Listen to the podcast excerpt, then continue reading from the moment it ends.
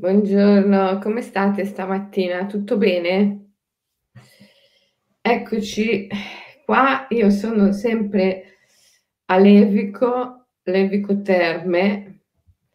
Ieri ho trasmesso dalla cucina perché stavamo facendo un corso sul cibo del risveglio e oggi invece trasmetto dalla camera perché il corso di cucina e di cibo del risveglio è terminato e da oggi pomeriggio incomincia il corso di Shinrin-yoku, il Forest Bathing, il bagno di foresta, l'immersione nei boschi e lo facciamo nei boschi appunto. Quindi dopo, finita la diretta, mi incammino e vado nei boschi. Se riesco, domani mattina faccio la diretta direttamente da là, dove staremo facendo il corso di Shinrin-yoku, corso di forest bathing, di bagno di foresta, che fa parte della scuola per Forest Therapy Guide, le guide alla terapia della foresta, che oggi va tantissimo. Sono richiestissime queste figure professionali dalle spa, dai centri culturali, ricreativi, insomma essere guida alla terapia della foresta è una cosa bellissima per se stessi e anche per eventualmente utilizzarla a livello professionale. Sì. Buongiorno a tutti.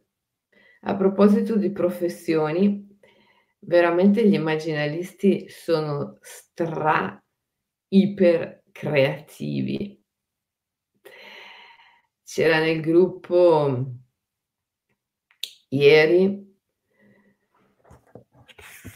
la nostra Sara Samuel, che si è inventata cucinando su ruote, va in giro con la sua gigetta e una roulotte rosa che ha messo su un camion rosa e cucina sulla sua gigetta andando in giro.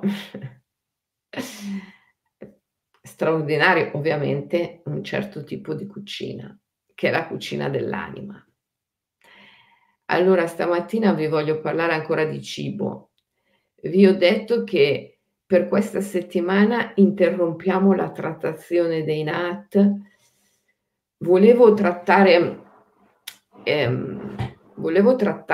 le leggi delle immagini, come sono descritte nel libro Diverso e Vincente, perché domenica prossima c'è il webinar, cioè il seminario online su Diverso e Vincente.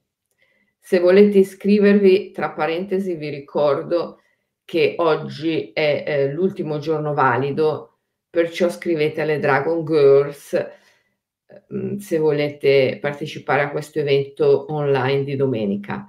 Sabato invece abbiamo Ci Credo Ci Riesco in collaborazione con Live Strategies e quello è veramente l'evento dell'anno, ci sono state un sacchissimo di adesioni, quello siete in tempo ancora a iscrivervi, invece fino a venerdì, perché loro comunque accettano le iscrizioni fino all'ultimo momento, però insomma non portatevi proprio sotto data. Ci Credo Ci Riesco sarà il grande evento online di quest'anno, per cui vi ricordo queste due cose nel fine settimana. Io venerdì ovviamente finisco nei boschi e poi torno a casa e questi due eventi li faccio dal mio bosco svizzero in Ticino.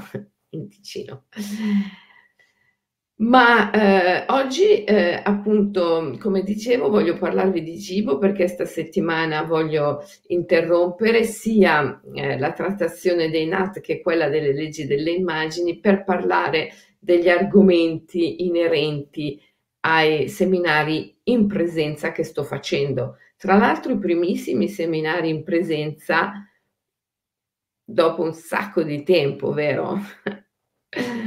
Manco a farlo apposta, li avevamo calendarizzati proprio adesso e proprio adesso si sono sbloccate le cose, abbiamo potuto farli. È stato bellissimo, una sincronicità straordinaria.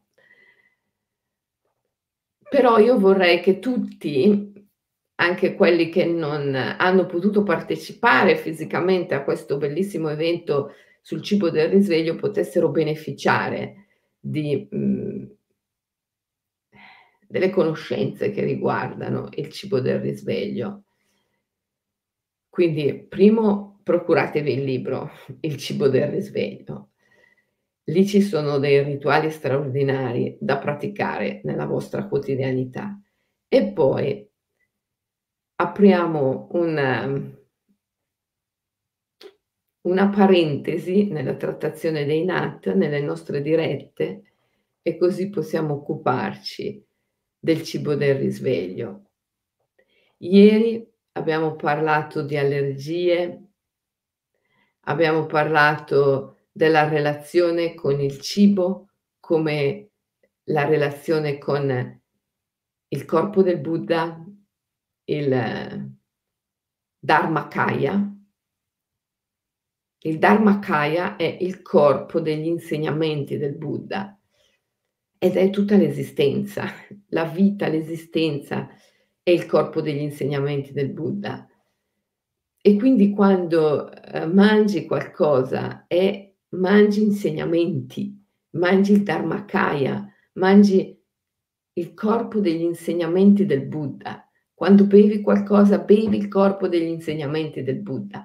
E questo si ritrova anche nella dottrina cristiana, quando nell'Eucaristia si è chiamati a mangiare il corpo e a bere il sangue del Cristo. Ecco, di fondo c'è questa visione che tutto ciò che noi possiamo bere, mangiare o respirare è il corpo stesso del divino. Perché il divino è tutto, tutto è nulla, perché poi per i buddisti l'esistenza è vacuità, quindi è tutto e nulla. Il cibo, si dice sempre, è la base. Se tu non mangi bene, se tu non mangi in modo corretto, hai voglia di praticare meditazioni, rituali, yoga, ti rendono poco, perché il cibo è la base. Quindi la prima cosa che dovrebbe fare una persona che si risveglia a una pratica spirituale e che decide di fare il cammino senza tempo, che è il cammino spirituale, è il cammino che conduce alla libertà, è curare l'alimentazione, perché quella è la base.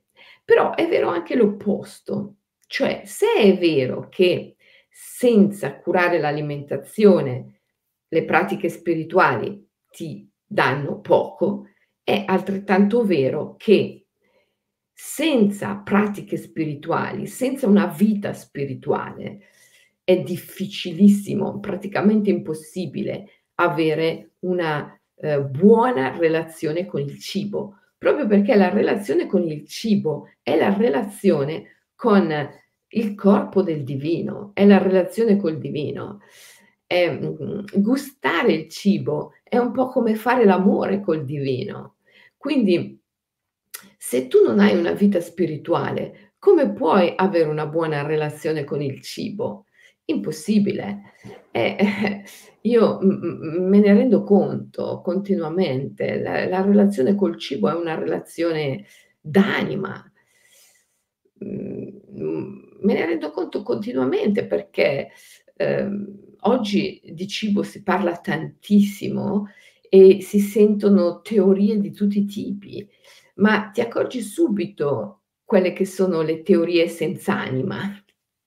E là dove invece si parla di cibo con l'anima, c'è un'immensa differenza, una grande differenza.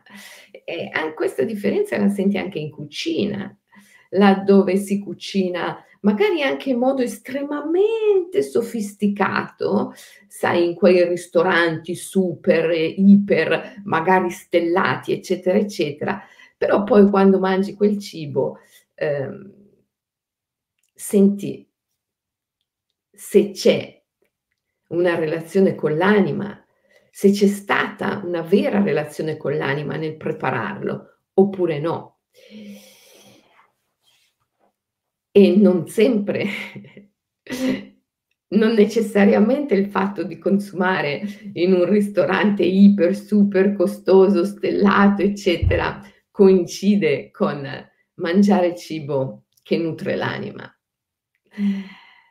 A volte a me è capitato di mangiare in posti molto semplici, poco costosi, dove c'era la signora anziana che da sola faceva tutto, per cui magari dovevi aspettare tanto tempo il tuo cibo, e lei ti portava un cibo però alla fine vegano, mangiando il quale sentivi proprio la presenza dell'anima.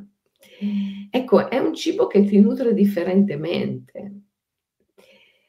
Perciò, se è essenziale mangiare bene per nutrire il tuo cammino spirituale, è anche vero che è essenziale fare un cammino spirituale per saper nutrirsi bene ed avere una buona relazione col cibo.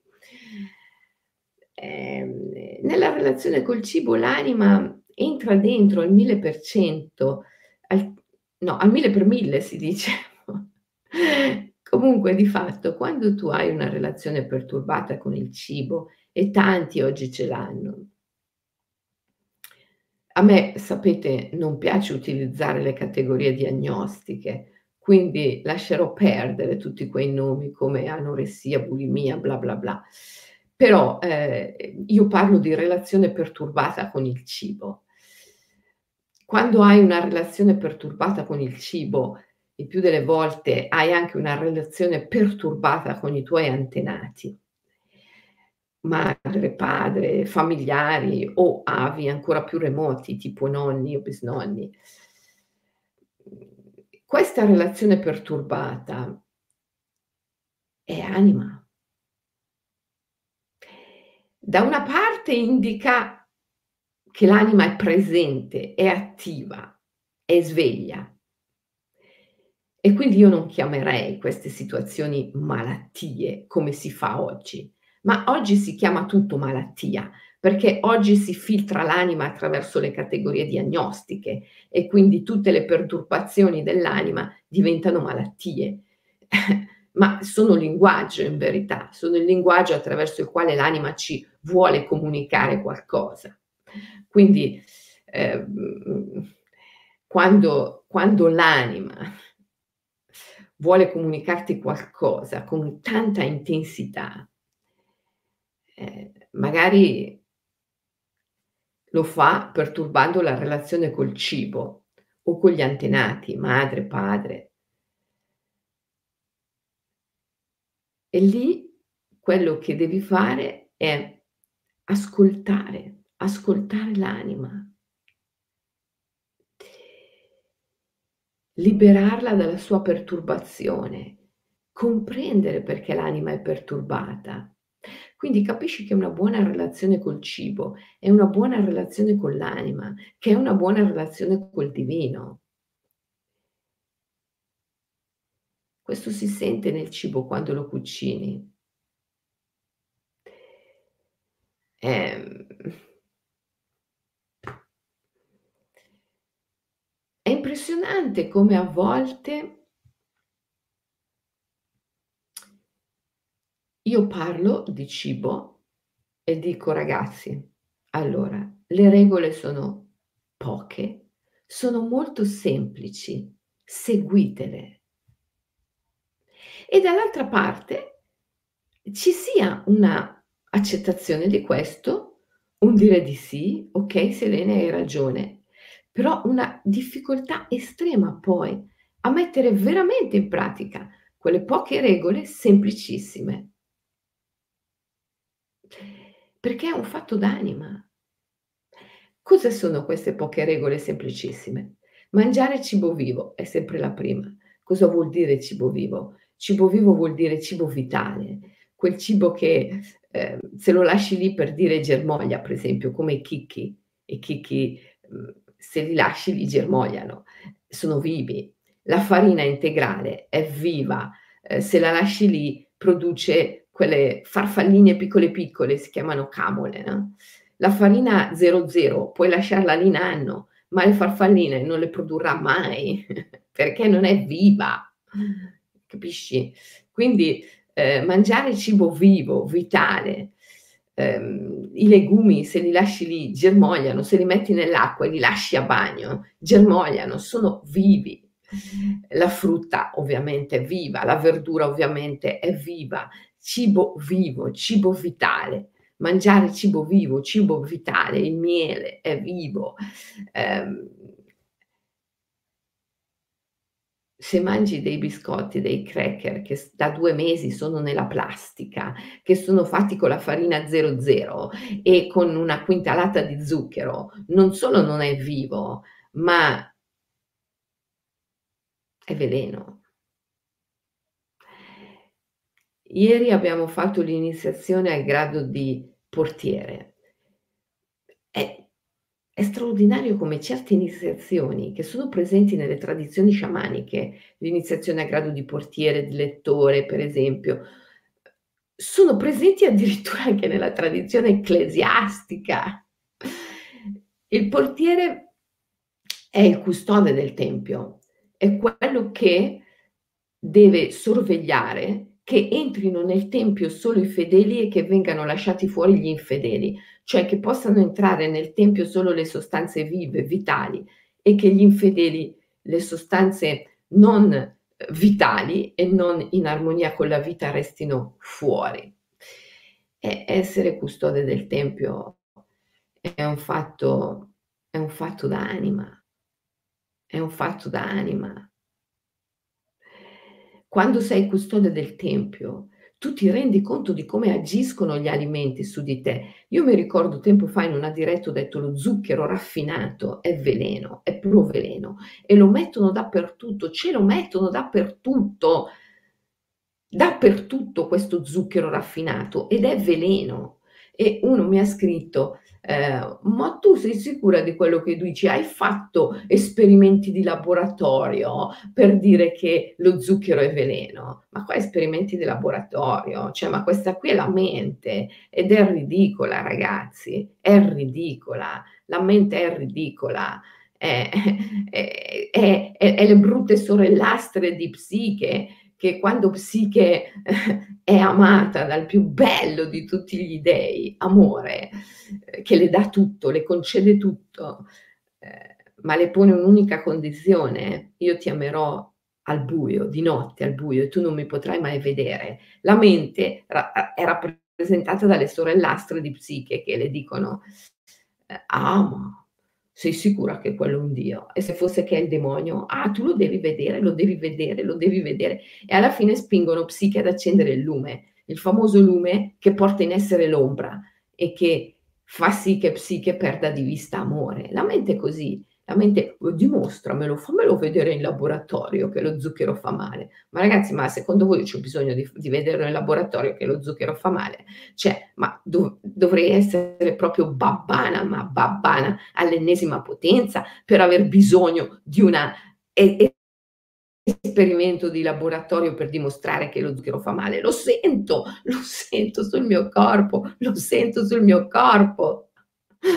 Accidenti, lo zucchero ti chiude completamente il terzo chakra, che è il chakra della volontà, e quindi alla fine ti rende una marionetta del sistema, ti rende manipolabile al 1000 per 1000. Forse è anche per questo che hanno messo lo zucchero dappertutto, che lo zucchero sta veramente ovunque, dalla rivoluzione industriale in poi, questa economia del profitto, questa economia del depredamento e del consumismo, ha messo zucchero dappertutto, dappertutto.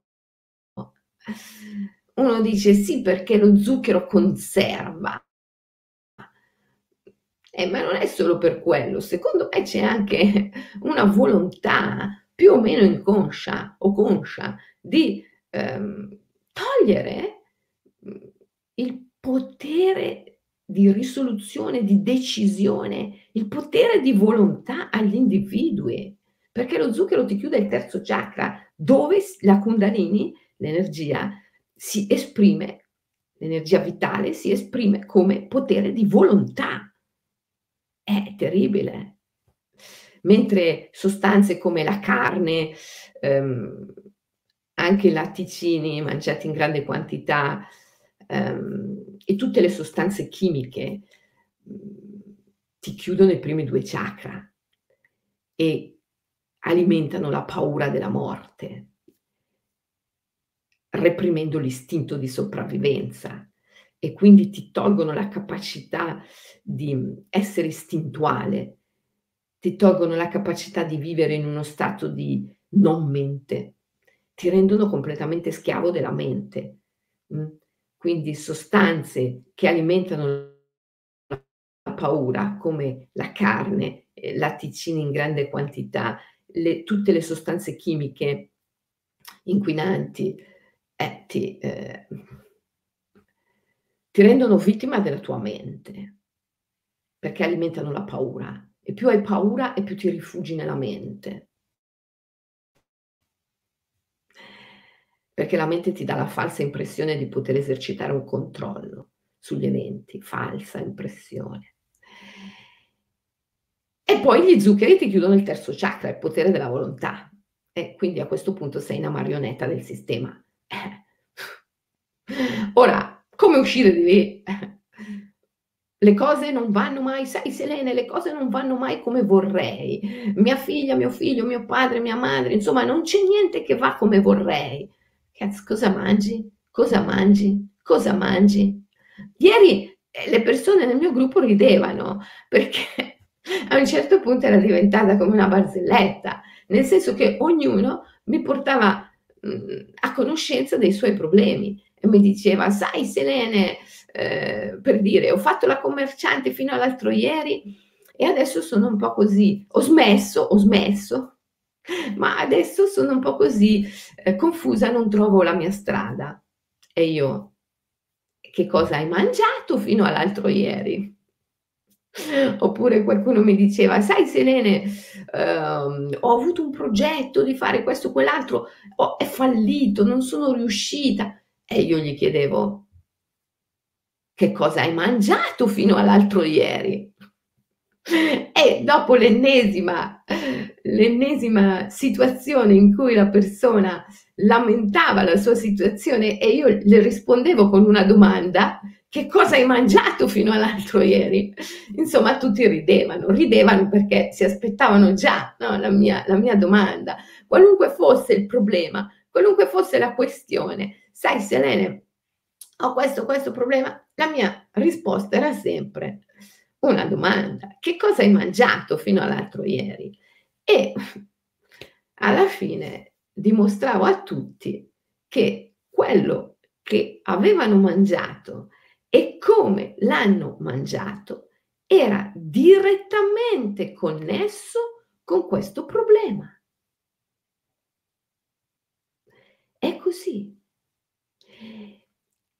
Ma fin tanto che tu non riesci a sentire profondamente nella relazione con il cibo, la relazione con il divino, fin tanto che tu non riesci profondamente a sentire nel cibo il corpo del divino che ti si dà, che ti si offre, e quindi non riesci a sentire nel cibarti il sacrum facere, il rito universale del sacrificio, come fai a comprendere che i tuoi guai, i tuoi problemi, la tua relazione col denaro, con il lavoro, con il marito, la moglie o i figli è condizionata dal cibo che mangi e da come lo mangi? Ok? Cos'è che state dicendo? Un sacco di robe, la stevia, le alternative allo zucchero, ma le alternative allo zucchero non sono la stevia e tutte queste cose qui. Le alternative allo zucchero sono il non zucchero, cioè perché dovete per forza mangiare dolce? Cioè, voglio dire, come quello che mi diceva Selene, tu che cosa ci metti nel riso integrale? Ci metto il riso integrale, cosa ci devo mettere nel riso integrale? Cioè, se tu compri un riso integrale di ottima qualità, però devi comprare proprio la super, super ottima qualità, ok? Tipo, non so, noi in Svizzera, ma penso anche in Italia abbiamo il marchio Demeter. Ecco, un riso coltivato con coltura biodinamica, integrale, di ottima qualità. Cioè, perché ci devi mettere qualcosa? È buonissimo, te lo puoi mangiare così, cotto. Non è che c'è bisogno di aggiungergli chissà che cosa. Perché ci devi aggiungere sale? Non c'è bisogno di aggiungerci sale. C'è già il sapore del riso, che se tu lo cuoci senza, ovviamente se lo scoli, butti via tutto l'amido, non c'ha più sapore. Ma se tu lo cuoci facendo assorbire l'acqua, allora rimane tutto il sapore dell'amido, del riso, che è già di per sé salato. Non hai bisogno di aggiungere sale. È vero o no? Allora, perché quando io vi dico non mangiate zucchero, voi dovete immediatamente cercare un'alternativa? Perché dovete mangiare per forza dolce? Ma è una droga, ma vi dovete disabituare, dovete rieducarvi a sentire il sapore del cibo.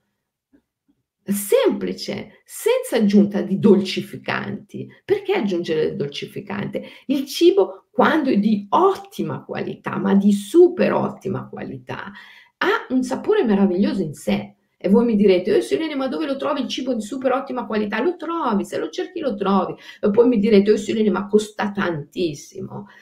Ok, sono d'accordo, però se tu ti compri del riso di ottima qualità, super ottima qualità, chiaro che ti costa di più dell'altro riso, però se non ci aggiungi condimenti vari, alla fine il piatto finale che hai, cioè, hai pure risparmiato.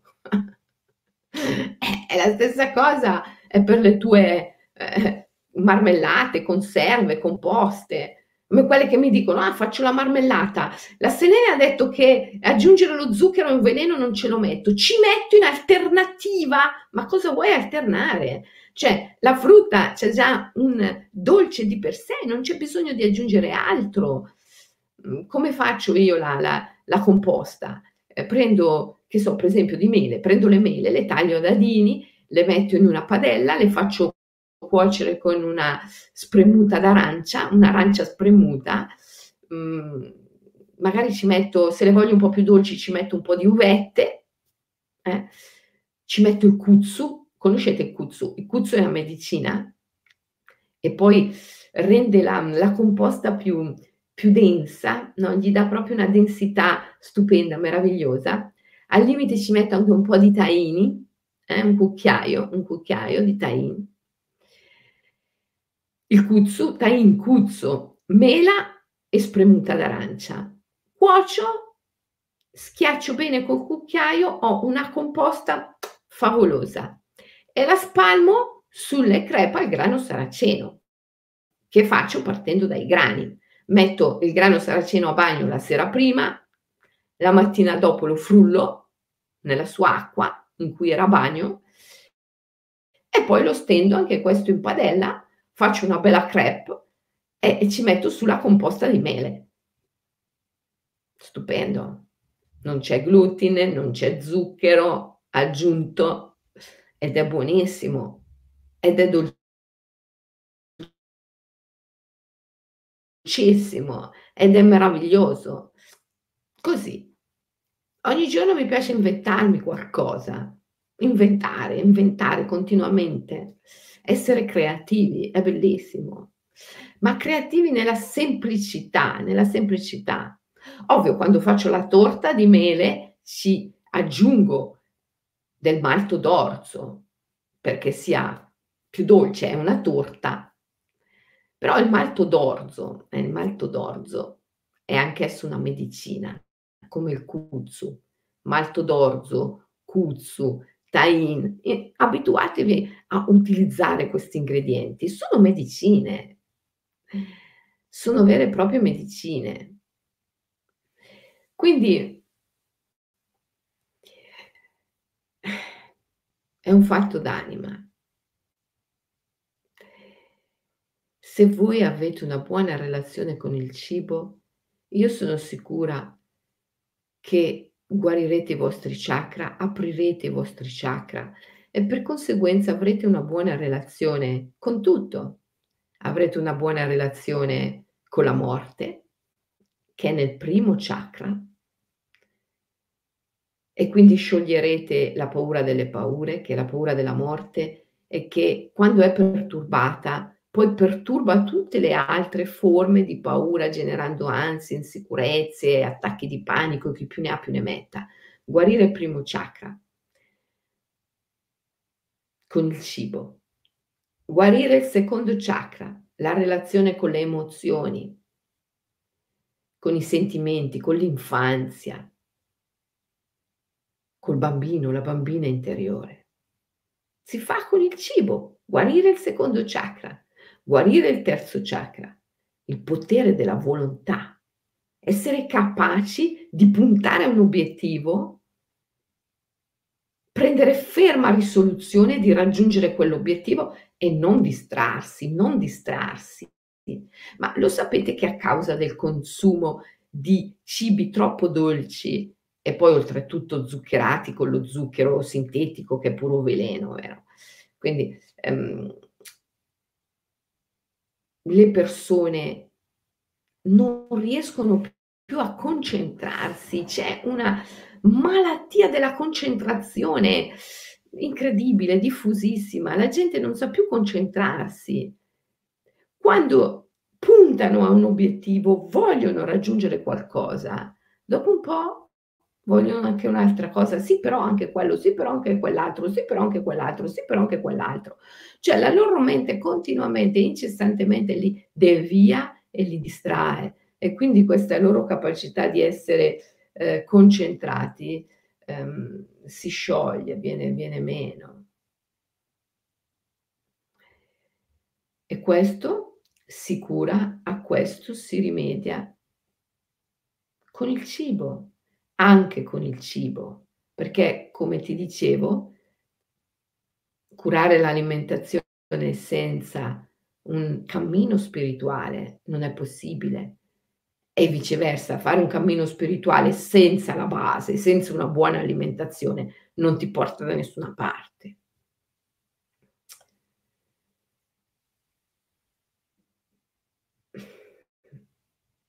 Tanti hanno sempre questa domanda da fare: come faccio a sapere il mio ikigai, a conoscere la missione della mia anima? E io però non ce l'ho un obiettivo, come faccio a puntarlo fisso, dritto? Dipende dal cibo che mangi. Quando mangi troppo freddo, ecco, per esempio il crudismo, vogliamo parlare di crudismo? Per me il crudismo è diventato un po' una moda, e quando è eccessivo non va bene perché spegne il fuoco interno. Bisogna cuocere anche un po' il cibo ogni tanto, non dico eccessivamente, però il calore, nutrirsi di calore, nutrirsi di fuoco, anche questo è positivo e non va dimenticato. Mangiare solo crudo ti porta a perdere il calore psichico e non va bene. Mangiare troppi grassi è deleterio perché chiude il chakra del cuore. Mangiare troppi grassi, troppe uova anche, embrioni, tende a chiudere il chakra del cuore.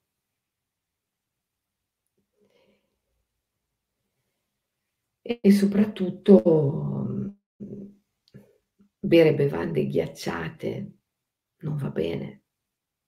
Io nei pasti bevo sempre acqua calda, magari tisana, magari ci metto un po' di tè, bancha, cucchiaccia, ma bevo caldo nei pasti sempre.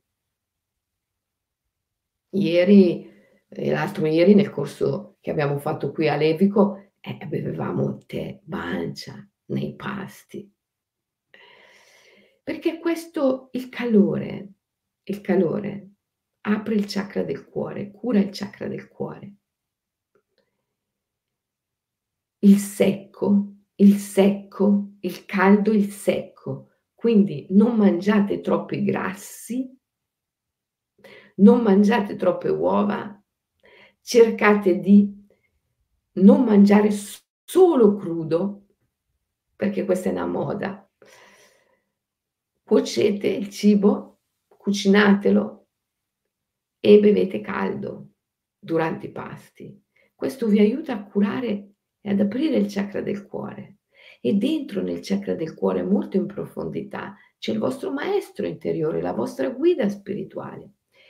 Nei Veda si dice che il nostro maestro interiore è grande come il pollice di una mano, è un bambino che ride e risiede molto in profondità, dentro il nostro chakra del cuore. Ha bisogno di calore, ha bisogno di fuoco. I grassi, le uova perturbano la strada che conduce al maestro interiore. Ci fanno perdere di vista il nostro ikigai, il nostro obiettivo, perché il maestro interiore è il daimon, è l'obiettivo per cui l'anima immagina tutto questo e poi abita le proprie immagini. L'obiettivo dell'anima, l'ikigai, la nostra missione, è conosciuta dal nostro maestro interiore e continuamente il nostro maestro interiore la bisbiglia alle nostre orecchie. Ma se tu non mangi correttamente, non puoi sentire la voce del daimon. Allora capisci che ci vuole amore, amore nel cibo, amore nelle cose. Amore nella relazione col cibo, che poi è amore nella relazione col corpo. Questo ti porta a conoscere il tuo daimon. Questo ti porta a conoscere la tua missione.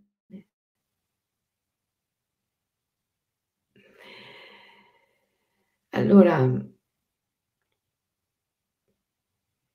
vedere cosa mi dite.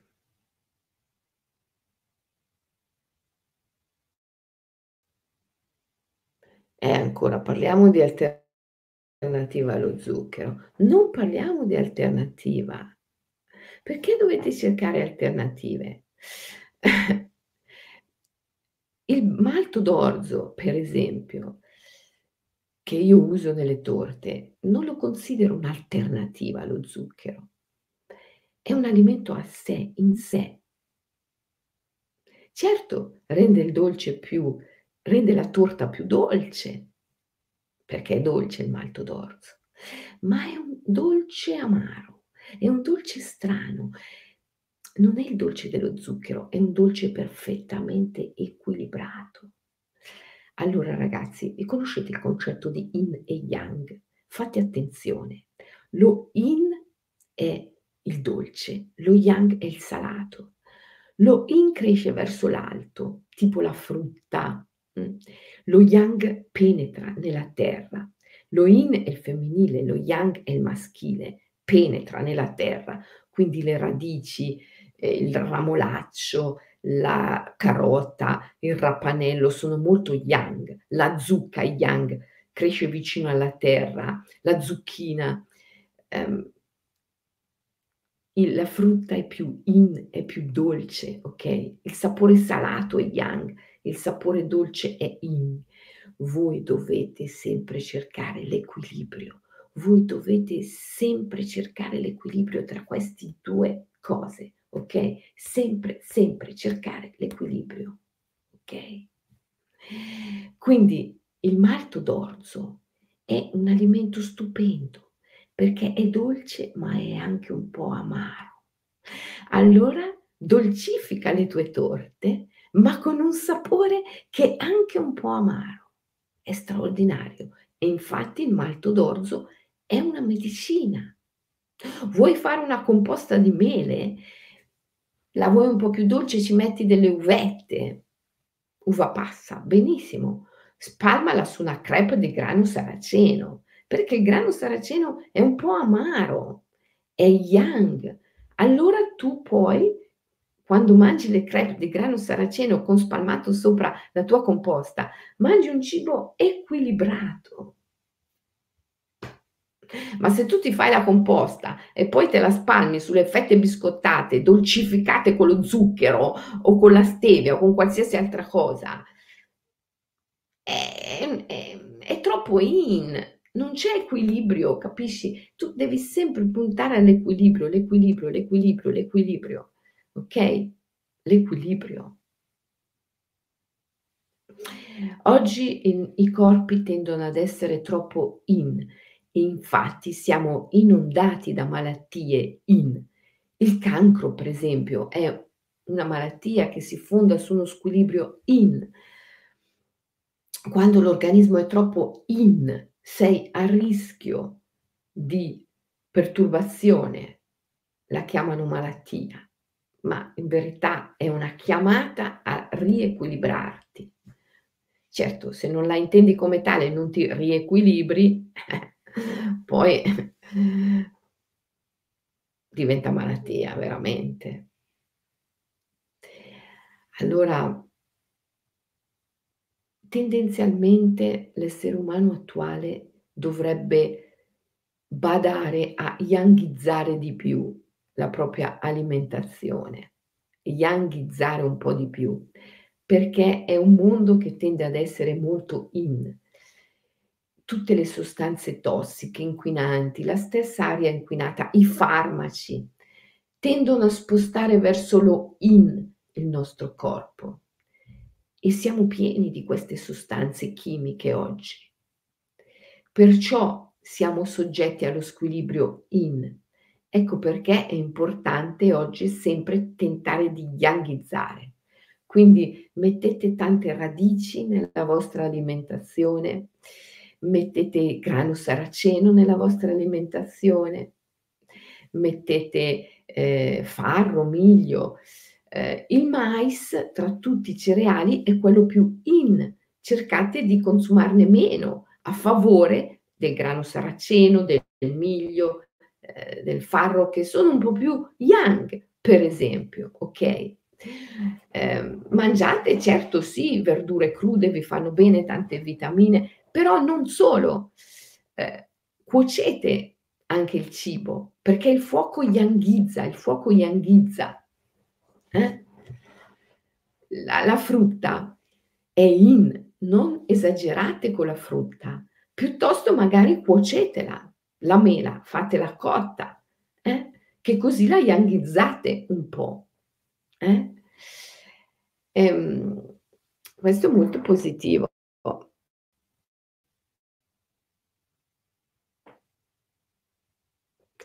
Ecco, hai detto una cosa alla quale voglio rispondere. A volte si mangia nulla perché è più economico. Attenzione, non è vero. I soldi che spendete nel cibo sono importantissimi, sacri, importanti. Piuttosto non compratevi la giacca, non compratevi un capo d'abbigliamento, ma nel cibo dovete investire, perché Il cibo poi lavora insieme a voi ad aprire, a curare, a guarire e ad aprire i vostri chakra. Il primo, il secondo chakra hanno a che fare con la relazione col denaro. Allora se tu non mangi o mangi male, perché come hai detto tu nella chat, è più economico, alla fine hai una perturbazione a livello del secondo chakra, il primo e il secondo chakra, che hanno a che fare con la relazione col denaro, e quindi ti impoverirai sempre di più, entrerai in un circolo vizioso. Il circolo vizioso è quando non mangi nulla perché è più economico, come hai detto tu, o mangi male o la prima cosa che capita perché è più economico, come hai detto tu. I primi due chakra si chiudono, si perturbano, la relazione col denaro e questo, tutto questo è dovete fare uno sforzo iniziale. All'inizio ci vuole uno sforzo e di intenzionalità, poi si instaura il circolo virtuoso e le cose vanno da sé in assenza di sforzo. Però all'inizio ti devi un attimino impegnare e devi dire: io voglio mangiare sano e bene, e tutto quello che ho, le mie risorse le investo lì, nel comprare il cibo di primissima qualità, sanissimo. E da lì incomincia a instaurarsi il circolo virtuoso. Perché? Allora, adesso ti dico una cosa con la quale voglio chiudere questa diretta, la ritengo qualcosa di poetico, perciò è qualcosa di sciamanico. Ti ho detto che il nostro maestro interiore, come dice il Rig Veda, risiede molto in profondità nel nostro chakra del cuore, ed è un bambino che ride, così lo descrive il Rig Veda. Questo maestro interiore è il cibo stesso. Il cibo è il tuo maestro, il cibo è la tua guida. Se mangi cibo a caso, o cibo di pessima qualità, o cibo che non è vitale, dove vuoi che ti porti? Se mangi cibo vitale, cibo vivo, cibo di primissima qualità, anche se hai fatto uno sforzo per acquistarlo, ma quel cibo ti porterà a superare le tue difficoltà, ti porterà a guarire i tuoi chakra, ti porterà in un circolo virtuoso. Quindi devi assolutamente fare uno sforzo e concentrarti all'inizio per dare al tuo corpo cibo vitale, cibo sano, perché il cibo è il tuo maestro, ti conduce, ti trasporta, ti guida. E puoi anche instaurare un dialogo con l'anima del tuo cibo, chiedendo al tuo cibo: ti prego, aiutami ad aiutarti, ad aiutarmi. Puoi chiederlo a una carota, puoi chiederlo a un rapanello. Se non è stato bombardato con radiazioni per renderlo eterno, ragazzi, ci sono delle verdure che tu le tieni lì mesi e non si deteriorano, ma con che cosa le hanno bombardate quelle verdure lì? Allora, se tu ti assicuri di prenderti un rapanello, una carota che non è stata di vino lì dentro, ci puoi parlare, dialogare, puoi chiedere alla tua carota, puoi chiedere al tuo rapanello: ti prego, aiutami ad aiutarti, ad aiutarmi. E così si instaura il circolo virtuoso. Avere fede nell'anima è avere fede nel cibo, perché il cibo è anima. Quando un essere umano comprende che il cibo è il suo maestro e che non è vero che è lui che arriva ad arraffare il cibo, a prendere il cibo, ma è il cibo che gli si dà e poi è il cibo che lo conduce, Quando un essere umano comprende la grande potenza del cibo, che è il divino, che si fa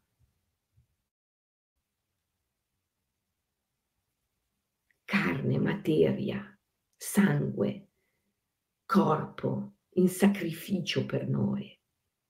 Quando un uomo comprende nel cibo il sacrificio del divino,